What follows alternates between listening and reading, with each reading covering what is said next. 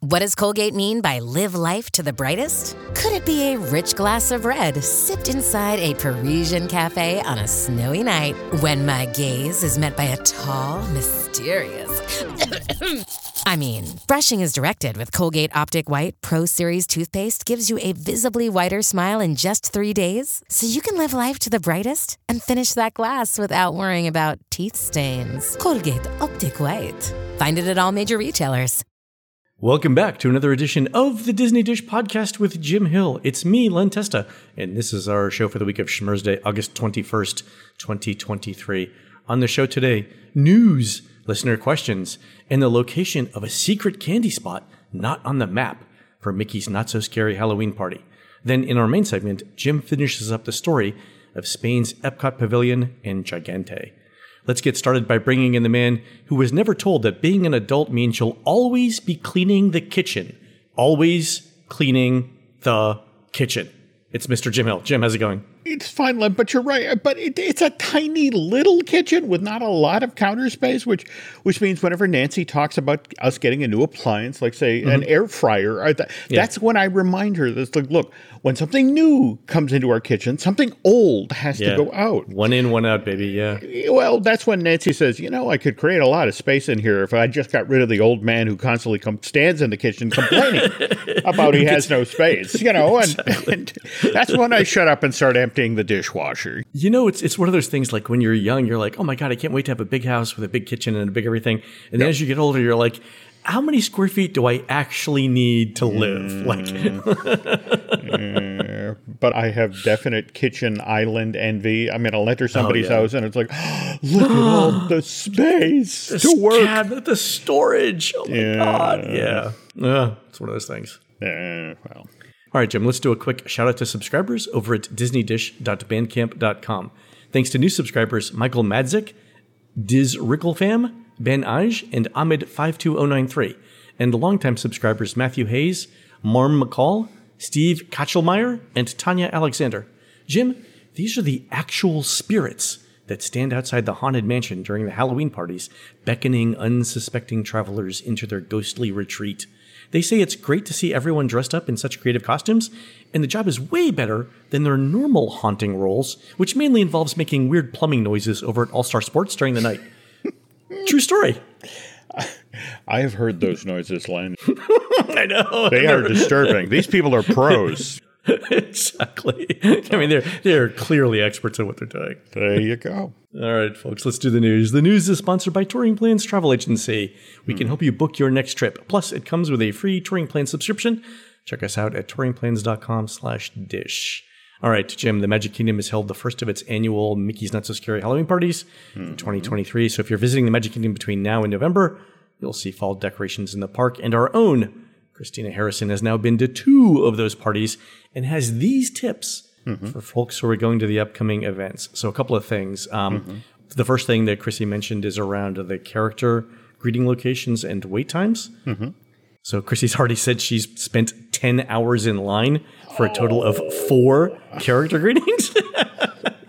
Wow. Okay. So Chrissy mentions there are 13 character greetings on the party map, um, but only one of them indicates which characters are available, and that's Jack and Sally at Town Square Theater. That's also the only location that is open as soon as the party tickets begin, so 4 p.m. Okay. Virtually every other character greeting starts either at 6 or 6.30. Mm-hmm. There are also uh, DAS lines, so that mm-hmm. Disability Access Service, for mm-hmm. Jack and Sally, for Mickey at Town Square, for the Seven Dwarves at Storybook Circus, for Minnie, Donald, and Daisy inside the Dumbo tent on the left of the entrance, and mm-hmm. also the princesses at Fairy Tale Hall. Chrissy said that there are 37 characters available. Um, mm-hmm. the ones that have posted wait times include Jack Sparrow and Belle. Mm-hmm. And also Eric and Ariel don't, but they never had a wait time of more than a few few guests, so not a big deal. The biggest lines, uh, other than the ones we mentioned, were for Pooh and Pals, because there are so many individual characters there. People want to get photos with the individual characters and then a group photo together. So that's Okay. yeah, that's a lot. Um, And also Seven Dwarves is also huge. Yep. Yep. Yep. All right. So Chrissy's recommendation is uh, she, she calculated that she was spending 38 cents a minute in line. It's not, it sounds like the the rate for a long distance overseas call. Yeah. Oh. Yeah. But she did say that uh, whatever uh, the cost is for waiting, you can make it up by getting more candy than you even expected. So, Jim, in the show notes, I uh, included a photo that Chrissy texted me. Do you see the shovels? That the cast members are using to hand out. It's it looks like a garden trowel, right? Like it looks like one of those. It looks like. Have you ever gone into one of those like health food stores mm-hmm. where you can buy like oat bran in bulk? Yeah, And they've got those big metal scoops where it's like, mm-hmm. oh, you know, you need five pounds of wheat germ. Here, here's a scoop, right? God. It's those scoops that they're using to hand out candy. Okay. But this means your bag will fill up and get heavy that much sooner as you make your way through the event. So, you know, by the end of the evening, you'll have one arm that, you know, you could use. One arm is longer than the other. Yeah, you know, Yeah. you're part orangutan at that point. I mean, the other issue is, is it's still ninety. It was ninety-seven degrees yesterday, I think, in uh, in Orlando. So you're going to end up with a uh, with a giant mass of individually wrapped candies, um, Okay.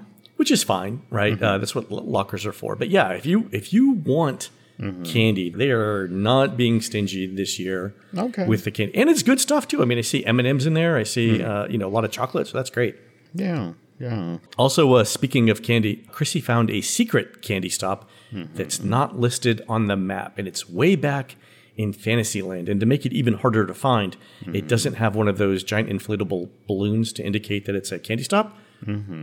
So you really know have to know where to look. But it's uh, it's at the back of Storybook Circus, and it's sponsored by Kind Snacks, so you can get some you know slightly healthier snacks from them. Yeah. Okay. Well, the irony is you have to walk that much further for the healthy snacks. But, uh, you know, exactly. okay. you know, you know what? You're going to be back there. All right. A couple of other news items.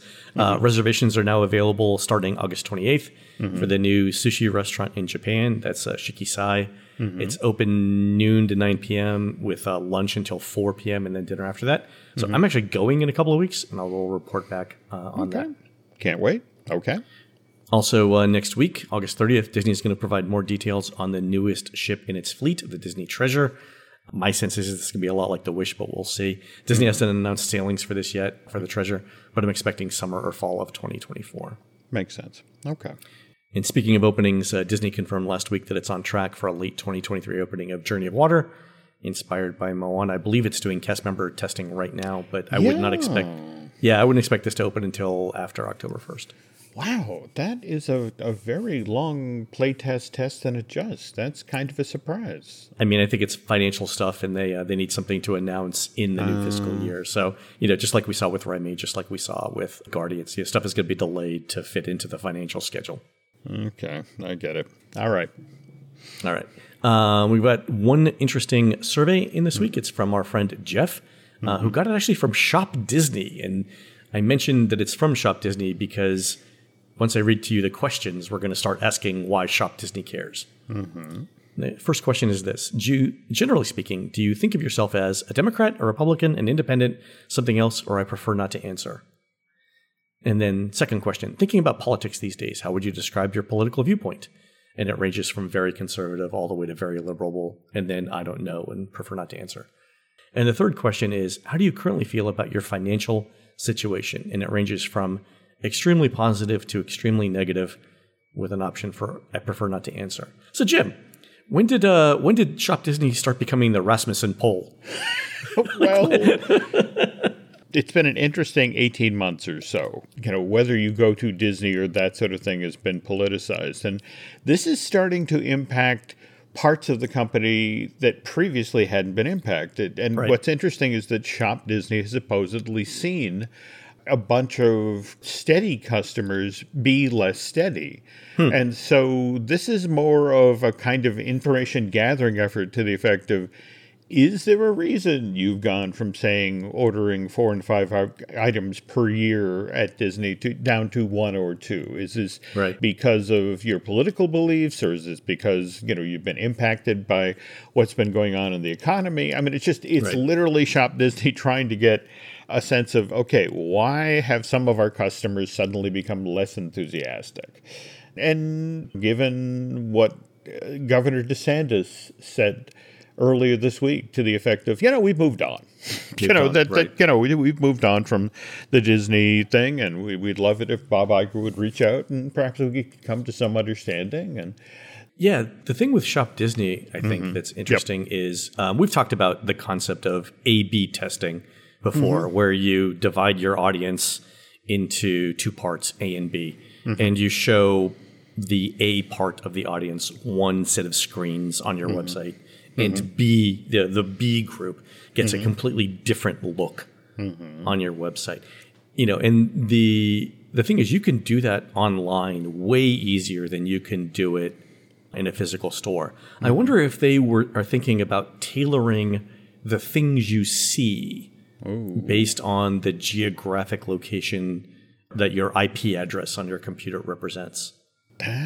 That would be fascinating. I mean, it's it's completely doable, right? Yeah, yeah. Uh, But at the same time, when you think when you, you, you go to a YouTube or you go to a TikTok and they know from previously what you've clicked on and that sort of thing, with sort of how to tailor what you're seeing, I'm honestly surprised that Disney's retail wouldn't look at your order history and go, okay, cats, these people like cats. Get me Disney cats.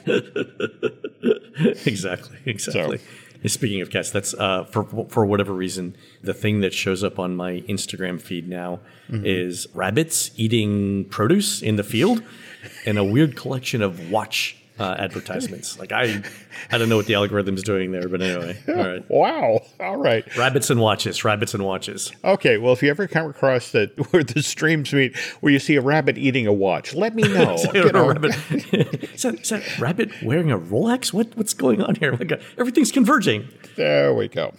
All right, Jim, on to uh, listener questions. Our friend Kelly writes in with this question about the end of Walt Disney World's reservation system, which is coming up in 2024. Mm-hmm. And Kelly says, Look, the Walt Disney World Marathon is on January 7th. I have my race bib reserved. I'd assume that many people, myself included, intend to run that day and then spend a few days at the park. So my five day Disney World trip has been all organized and I had my park reservations lined up. Then last week, I woke up to an email that half of my park reservations had been canceled, but just half of them. Everything before the 9th still had a reservation, and everything after the 9th didn't. Now, I have to think that given the point of sale issues the parks have had over the last few years anyway, that the 9th and 10th of January are going to be absolute chaos because that's when Disney's rolling out the new system that doesn't require reservations. Is it really wise to schedule that kind of shift when there will be an influx of about 50,000 people and their families in the park? you know, you know, I was, so I was texting a friend of mine who works in IT, uh, eh, you know, mm-hmm. corporate IT, and I'm like, let me give you two scenarios here. Scenario number one is that you roll out a major IT change on the week in which 50,000 people who have God knows what kind of ticket media mm-hmm. dating back to 1983, right, mm-hmm. are all going to be in your parks at the same time. That's one option. Or option B is literally any other week than that. Which would you pick for rolling this out? Boy. It's gonna be interesting. You know what? You know, fortune fortune favors the bold, Jim. That's what I'm going with here. okay. you have to do this so at some point. You, you know, you know what? Yeah, yeah. And, and God forbid the next week when the, when it when the attendance drops off because where's the thrill in that? Uh, but wow, I mean, I just I, it, it's at moments like this where it's like, literally, does one arm of Disney talk to the other arm? It's I mean, it- that's how Kelly ended the email. Like, does the left hand of Disney know what the right hand is doing? we'll see. We'll see. Again, fortune favors the bold, Jim. okay. Well, Kel- Kelly, let us know what happens, please. Okay. Exactly, exactly. All right. Uh, many listeners wrote in to help with my question last week about why half a kilogram or one pound seems to be the most common package size for ground beef. So thanks to Dr. Peter Luce, John Thompson, and Dave D'Arezzo for writing in. Uh, so, uh, so Peter writes in and says, in most European cookbooks, the basic unit or amount of ground beef is around 500 grams, which is 150 grams each for two adults and then 100 grams for kids. That explains the amount and why no one is changing it. Uh, and moreover, the overall portion size of a meal is much smaller over here in Europe, uh, tha- and the average household doesn't need that much meat. And then Dave, who has experience as a butcher, Mm-hmm. wrote in and says most ground beef sold in supermarkets is made in a central location mm. in very sterile conditions. Then it's trade and often even priced mm. before sending out to stores. That's because few retailers these days mm-hmm. actually have the knives in the back and the people to cut meat. It's expensive to have, you know, small pro- uh, meat processing plants in the back rooms of grocery stores, and for cost reasons, most people don't do it. Wow, I did not know that. Oh, okay. Also, Dave added this little nugget, which again, this is not theme park related, but we, we try and educate people on how the world works, right? Mm-hmm. So, Dave sent out this uh, red trays are used for pork, blue for seafood, yellow for chicken, and white for specific cuts of meat. Huh, we've learned something today. We have, we have. Okay. Also, uh, John uh, wrote in to add that uh, the main reason eggs in the United States need to be refrigerated is that there's a protective coating on the eggs that's washed off in the United States. Most countries don't wash their eggs, um, and also if you know if you're like us, and here he means John, John and I, um, you get eggs from a small farm. They don't do it. So I actually get my eggs directly from a small farmer at a farmer's market, and those eggs aren't washed. Oh, Um, so yeah. okay. Hmm. Okay. Awesome. Yeah, we've learned something. we have. All right. Our friend Rory from the UK writes in with this question about Genie Plus. Uh, I'm running to uh, running in to ask about lightning lanes. Uh, we had it during our day in Hollywood studios. We used Genie Plus, but we didn't need it. However, there were a few standout attractions during our trip, like Na'vi River Journey, where the lightning lane to standby ratio was roughly five to one at the times while I was waiting, and this resulted in a standby wait being hundred minutes for Na'vi River Journey. Yeah. Okay. Do you see any improvement in the future for these ratios, or do you think demand for Lightning Lane slots will always stay high so long as Genie Plus pricing stays at the level that it's at? And then Paul, another one of our listeners, wrote in with a related question, and he said, I was on Slinky Dog yesterday and mm-hmm. noticed a sign taped to the Lightning Lane merge point that said phase capacity, and it had red, yellow, and green columns showing how many of each kind of guest to be should be admitted to the line. What is this? So, Paul, that is actually the uh, it's a little cheat sheet that cast members um, use, and what it says is, um, depending on how long the lightning lane line is, this is how many guests you're supposed to admit from one line before you admit the another uh, number of guests from the standby line. So again, I think then uh, Jim, you've seen these before. These are like little laminated cards. Oh yeah. Yeah, the interesting thing, the cards have not changed since the days of FastPass Plus. So it's the same ratio being mm-hmm. used everywhere. But basically, it says, yeah, you know, if you've got 50 people in the Genie Plus line and you admit all 50, this is how many corresponding guests from the standby line you take next. To double back to what Rory was saying about a hundred minutes for Na'vi River Journey, I Yeah. mean, okay, so the the leaves bend down when the frog jumps on it, and and the shaman is a cool figure, but 100 minutes. minutes, oh, Hour and 40 minutes. Yeah. oh, that's a lot. I don't think the ratios are going to change to answer Rory's question. Um, but I will say this it's my understanding, and I'll have more data on this later. But if there are a thousand people in line for, uh, you know, Na'vi River Journey in the Genie Plus line, of those thousand, probably 25% of them actually purchased Genie Plus. And the remaining 75% are DAS or mm-hmm. VIP tours or rider swap or whatever, you know, it varies based on mm-hmm. the attraction. But I would say that the the vast majority of people using the Genie Plus line do not have Genie Plus. Like I, I am I am convinced of that.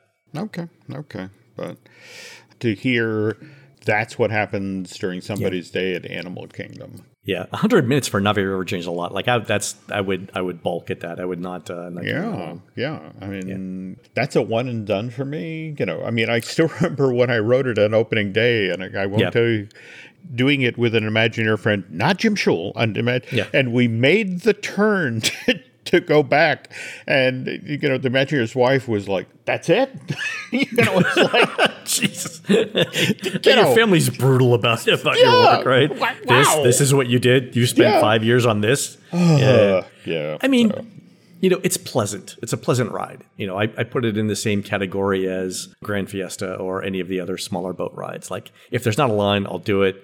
But it's not something that I'm you know going to wait more than 20 minutes for tops. Yeah. Yeah, depending where I'm at. Yeah. Okay. No, I, I can go with that. All right, folks, we're going to take a quick commercial break. When we come back, Jim finishes the story of Epcot's Spain Pavilion, hmm. and it's linked to the film Gigante. We'll be right back.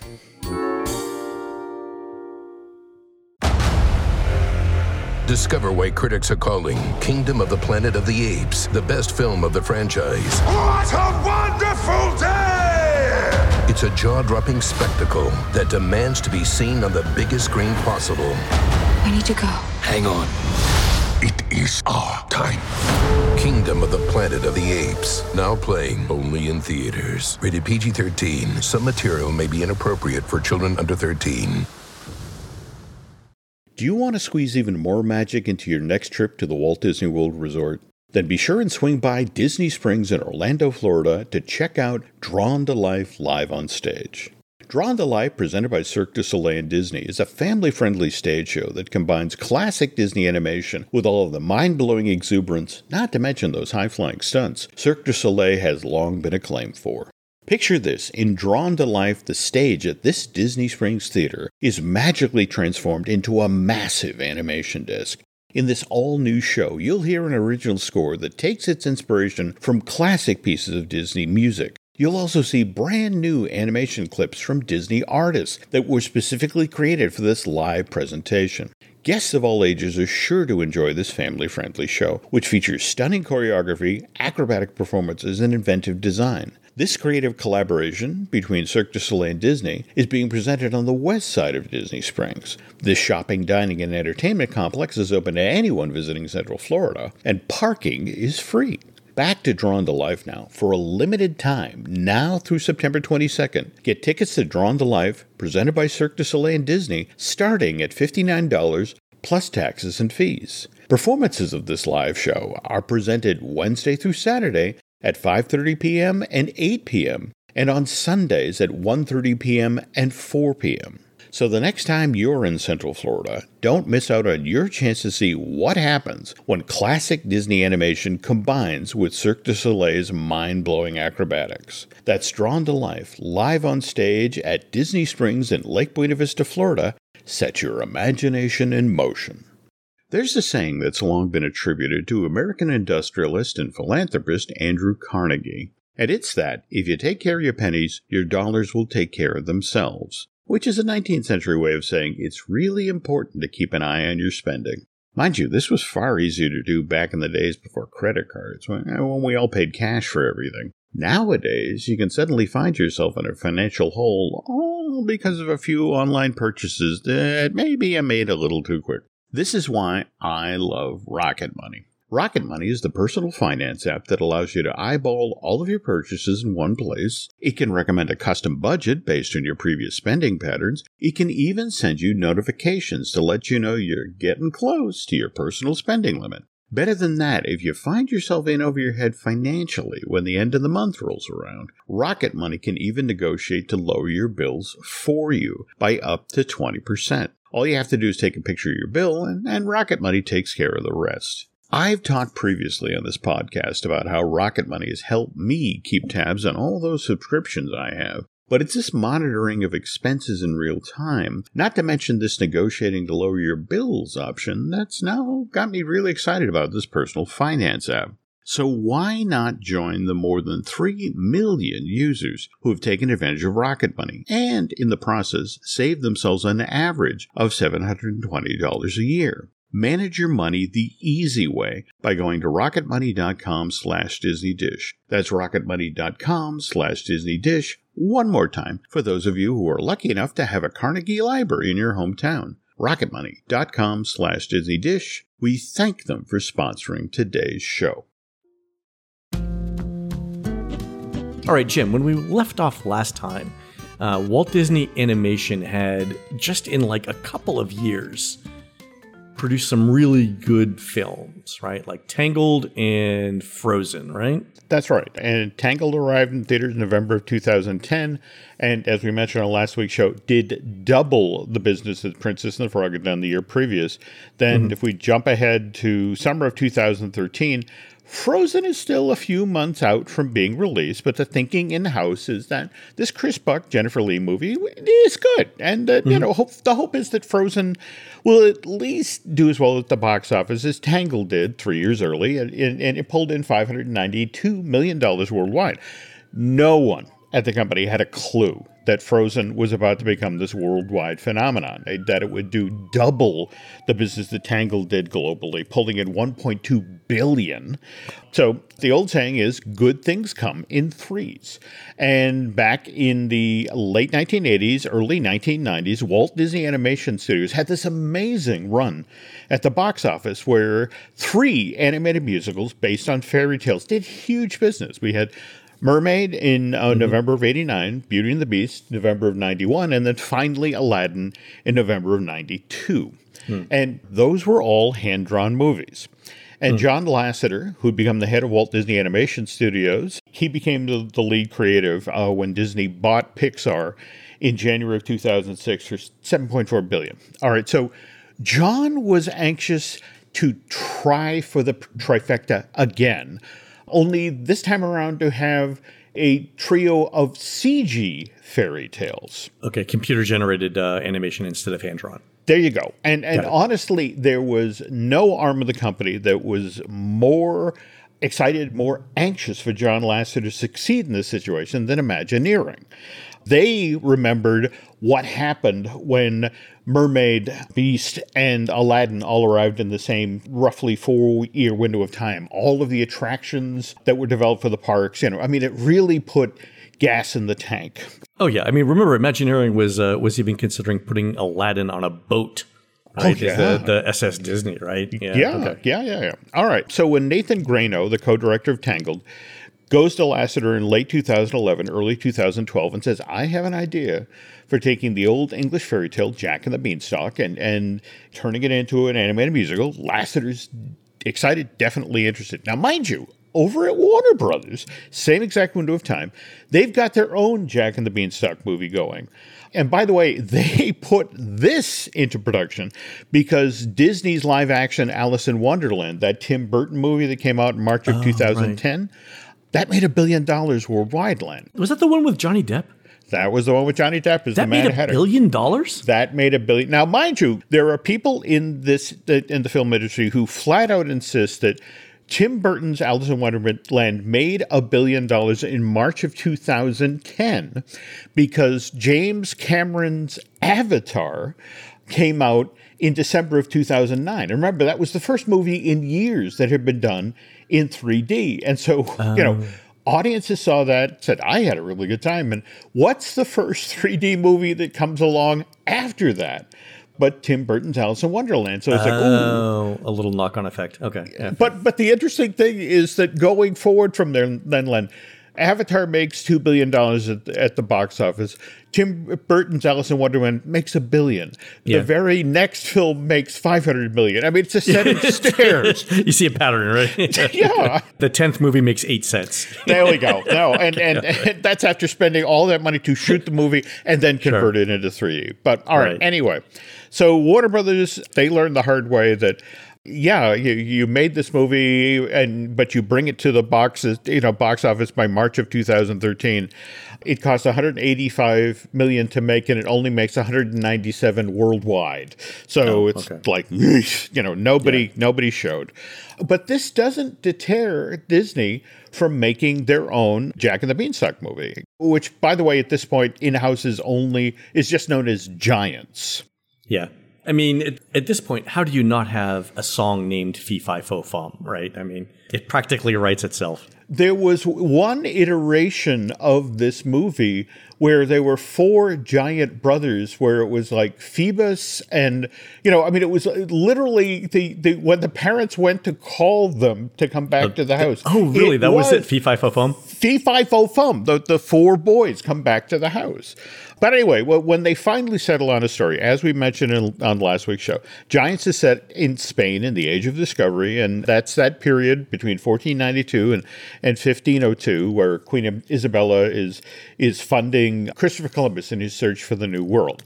In the story that Nathan Greno came up with, Jack is a 17 year old guy from a poor family who's in love with the daughter of a rich merchant. And the merchant just refuses to let Jack court his daughter because, you know, he has such poor prospects. So this is why when a giant beanstalk suddenly appears at the edge of Jack's small town, he immediately begins climbing it, hoping to find a fortune as he heads off into the unknown. You know, it's times like this, Jim, when I think mm-hmm. if this fairy tale had been written or it happened in modern times, somebody would have either gotten a weed whacker or some Roundup and killed the giant beanstalk before it had a chance to grow. Also, how how is it that people are so trusting back in the in the 15th century where they're like, "Oh, giant beanstalk heading up into the heavens. Let's climb it and see what happens." Like that's that's a sense of uh, adventure, Jim, and trusting in the unknown that I personally do not have. You and me both, Len. But this, it's not a good story. Like if you and I don't do it, there's no story. So mm-hmm. okay, go ahead. Now, speaking of story, the folks who were crafting this story for Disney, I think we mentioned on mm-hmm. last week's show, it's pretty much the A team at Walt Disney Animation Studios at that time. Again, we have Nathan Greno, director of Tangled, Dorothy mm-hmm. McKim, who'd produced the Prep and Landing holiday specials, and then Bobby and Kristen Anderson Lopez, the Oscar winning husband and wife team behind Frozen. And here's the thing. Bobby and Kristen wrote a full set of songs for Gigantic. In fact, when the company finally revealed that this film was officially in the works at Walt Disney Animation Studios, this was done back in August of 2015 at that year's D23 Expo as part of the studio's presentation, the mm-hmm. Lopez's actually stood on stage and performed a number oh. From the film, which was called Funny Little Man. So remember, Disney wanted to make sure that the movie that they were making was as different as possible from what Bryan Singer uh, had made with Jack the Giant Killer. So this is why when Disney's 17 year old Jack climbs to the top of that beanstalk that you and I would never have gone anywhere near, Len, he encounters an 11 year old girl called Ema. Now, mind you, Ema is 60 feet tall. And, and when she, she sees Jack, she thinks he's a toy. So this is why in the funny little man song that, that Bobby and Kristen wrote, there, there are le- lyrics that like this that he's cutest when he's jumping on a sponge cake. He's funny when he runs across the floor. I hope I won't be stepping on my angry little leprechaun because he's all I've been praying for. All right, that's not bad. It's not exactly Creatures of the Night from uh, uh, uh, Only Murders in the Building, but you know, it's there we bad. go. There we go. Now, when Gigantic gets canceled in October of 2017, for reasons we'll we'll talk about in a moment, it just seemed a shame that this score full of songs that the Lopez's had written for this now canceled project were going to go to waste. So. Remember that number that Jack was supposed to sing as he climbed up the beanstalk and headed into the unknown? That song was then repurposed for Frozen 2. Oh, well, there you go. Yeah, which was released to theaters in November of 2019, and that's where the big ballad that Idina Menzel sings in the first act of mm. that film, Into the, the Unknown, comes from. But in the end, even with that all star team, and again, with the hope that this is going to be the trifecta all over again, you know, this is going to be the 1980s, 1990s run of three hit fairy tales in a row, Gigantic gets canceled. And the reason it does is they just can't figure out the film's third act. Yeah, that's the thing when you know when you're talking about this, I'm like, is it a is it a fish out of water story? Is it a buddy comedy? Like what? You've already mentioned two possible ways it could go, and I guess Yeah.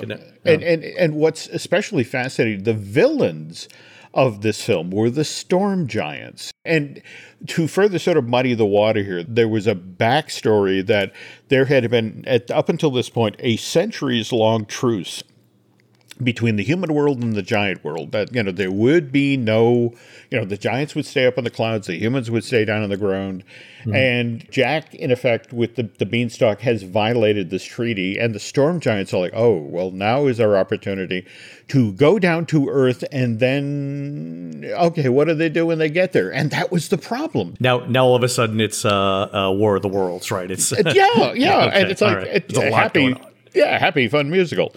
So story gets bogged down, and over at WDI, they are hoping and praying. It's like figure out what the third act of this movie is Yeah. because this project is our get out of jail free card in regard to Epcot's long delayed Spain pavilion. One thing that really added pressure to the situation, Len, well, well first of all, Remy's Ratatouille Adventure had mm-hmm. opened at Walt Disney Studios in Paris back in July of 2014 and mm-hmm. hit right out of the box.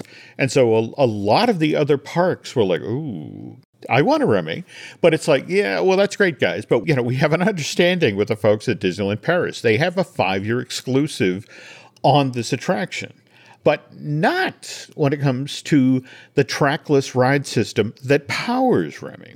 Now, meanwhile, we have Frozen Ever After, uh, the repurposed version of Norway's Maelstrom Ride. It had been a smash hit since it first opened along the shores of World Showcase Lagoon back in June of 2016. So here's WDI's decision tree. We have this can't miss movie coming from Walt Disney Animation Studios that's set in Spain. Okay. We have this ride system that we're using at Walt Disney Studios Park in Paris that we'd really love to bring stateside. Already built, already designed. There Just we go. Metric to Imperial. Okay, here at Epcot, we have the situation where guest traffic patterns are now incredibly lopsided because of Frozen Ever After. Oh, yeah. Just the fact of what happened from uh, what June of 2016 when when Frozen Ever After opened, Yep. and you know the whole world would arrive at World Showcase in the morning and immediately go left. And what that did to all of the attractions on that side of the park, what it did to the restaurants, the shops. Yeah, I mean, Mexico Mexico started selling uh, margaritas at 9 a.m. Right? Like, hey, on your way? Let me let me just you take the edge off, you know, before you. Yeah. So were they gonna? Where were they gonna put the Spain pavilion? Then I guess I'm guessing the opposite side of. That's World it exactly. Okay, the Uh, solution where? to all three of these problems was to build Epcot's long delayed Spain pavilion, as you, you mentioned, other side of World Showcase Lagoon, between Epcot's France and Morocco pavilion. Oh right, that's where uh, Belgium is for uh, I think food and wine. Okay, yeah, there's a pad there. Yeah, okay. Oh, yeah. And with the notion that this pavilion's marquee attraction would be themed around Gigantic, would make use of the very same trackless ride system that mm-hmm. powered Remy's Ratatouille Adventure at Walt Disney Studios Park in Paris. And mind you, this plan goes totally out the window in October of 2017 when Disney announces after two years of work and spending hundred million dollars on the movie that the studio was shelving gigantic. And hmm. because again they couldn't solve the third act problem. But even though the spain pavilion got canceled yet again when gigantic got shelved in, in october of 2017 the imagineers were still determined to bring that trackless ride technology at Epcot. More to the point, they still want an attraction of size to be built on the other side of World Showcase Lagoon, Yeah. which would help them balance out guest traffic patterns and just give guests arriving in Epcot an equally strong reason to go right when they arrived at the World Showcase Lagoon. So this is why. November of 2018, we learned that Epcot is going to get a clone of Remy's Ratatouille Adventure. And because it's not going to open till 2021, uh, just in time for the resort's 50th anniversary, they still managed to honor the Imagineers' original agreement with Oh. Disneyland Paris, Yeah, the five year. Yeah. the five year exclusive. Oh, so let me ask you this question. We know that Remy is Mm-hmm. back behind the France pavilion. Did they take up any of the expansion pad between France and Morocco for that? Len, they had already done the survey work when it regard uh, in regard to the Spanish uh, Spain pavilion, as in this is the entrance, this is our retail, this is our food, and now we need a place to put the ride building that the gigantic ride was going to be in. And the the place that naturally lent itself to this was starting in the Spain pavilion, but mostly behind France. And so, so now when the decision is made, well, look, it's it's really low hanging fruit. I mean, Remy Ratatouille Adventure is in fact set in in a, a cartoonist version of Paris. We can build this ride out behind, you know, the France pavilion. And mm-hmm. what they basically did is it's the exact same spot they used the uh, the, the Photoshop uh, flip vertically button to uh, to, Yeah, to, you know. to just flip it so that it leans one way. yeah. Yeah. So I mean, it, you know, that's the irony. In a weird sort of way, we did get what they hoped to bring to Epcot. You know, one gigantic opened in theaters. In fact, if it all had gone according to plan.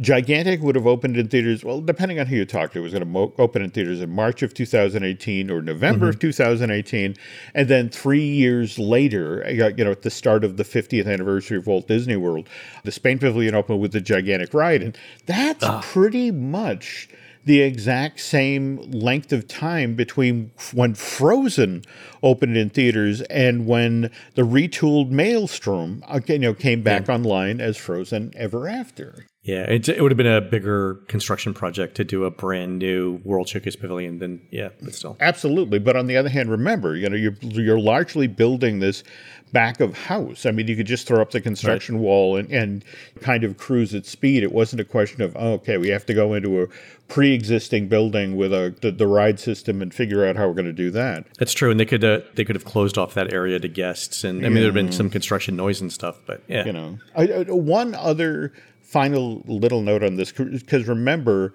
back when they first talked about putting the spain pavilion it was supposed to go in between canada and the uk and that was off the table this time around for the imagineers because you know Oh. think about it you that's your walkway into Showplace. Yeah. World Showplace, which Yeah. you know hosts another enough corporate events and you know special promotions and that sort of thing. You know, again, it's where you go to get your Figment popcorn bucket. You know, it's too valuable to turn into a, a pavilion these days. So where are the where are the expansion pads left in World Showcase? There's there's two between China and Germany, right? There are, there are. And then is there is there one between Germany and Italy? that gets interesting because think about what's happened with the Italy pavilion. You know how you they push back, put the new restaurant in. Oh, right. back there. I mean, that's the other thing. To be honest, is that in this soon to f- open iteration of Epcot, you know, where it is, you know, Walt Disney World's Festival Center, and mm-hmm. you'll have all of your your show kitchens and that sort of thing. I mean, if if you talk with the folks who run the park, they would argue that the Belgium temporary food setup, which that's that's temporary. It's only like 330 days out of the year. Yeah, There we go. ephemeral, fleeting. Yeah, these are a crucial part of the modern Epcot experience, and that they're not going anywhere. So, no, they're uh, not. Yeah, if anything, I mean, it kind of speaks volumes about the changes that were, were made in Future World to allow that the performance spaces and the show kitchens could march down into that part of the park. I mean, you know, yeah, they, and that that place has been a mess for so many years right now. yeah, I mean, I, right now, if they just put down sod and opened it all up, I think we'd all be happy. yeah. Yeah. Yeah, we'll see what happens though. That's interesting. I I mean, I, I do think we'll eventually get another uh, we'll get another country in World Showcase. I don't think it's going to be in the next five years. No, um, but I think it's definitely something that uh, like the next thing that happens in Epcot will probably be that. I'm guessing. We'll see. We'll see. All right, folks, that's going to do it for the show today. You can help support our show and Jim Hill Media by subscribing over at disneydish.bandcamp.com, where you'll find exclusive shows never before heard on iTunes. Also, you can uh, email tech support at Bandcamp if you have questions, support at bandcamp.com. On next week's show, it's the anniversary of Star Wars Galaxy's Edge in the parks, and we'll have Imagineer Jim Schul on to talk about the trade offs that happened during the development of that land. You can find more of Jim at jimhillmedia.com and more of me, Len, at touringplans.com. We're produced fabulously by Aaron Adams, who'll be teaching you how to throw on the one and two and over the shoulder and around the neck at the 2023 Hula Hoop and Hip Hop Festival on Saturday, September 30th, 2023, from 8 a.m. to 2 p.m. at the Metro Technology Center's Business Conference Centers. I did not make up that name. On Springfield Drive in beautiful downtown Oklahoma City, Oklahoma. While Aaron's doing that, please go onto iTunes and Radar show and tell us what you'd like to hear next. For Jim, this is Len. We will see you on the next show.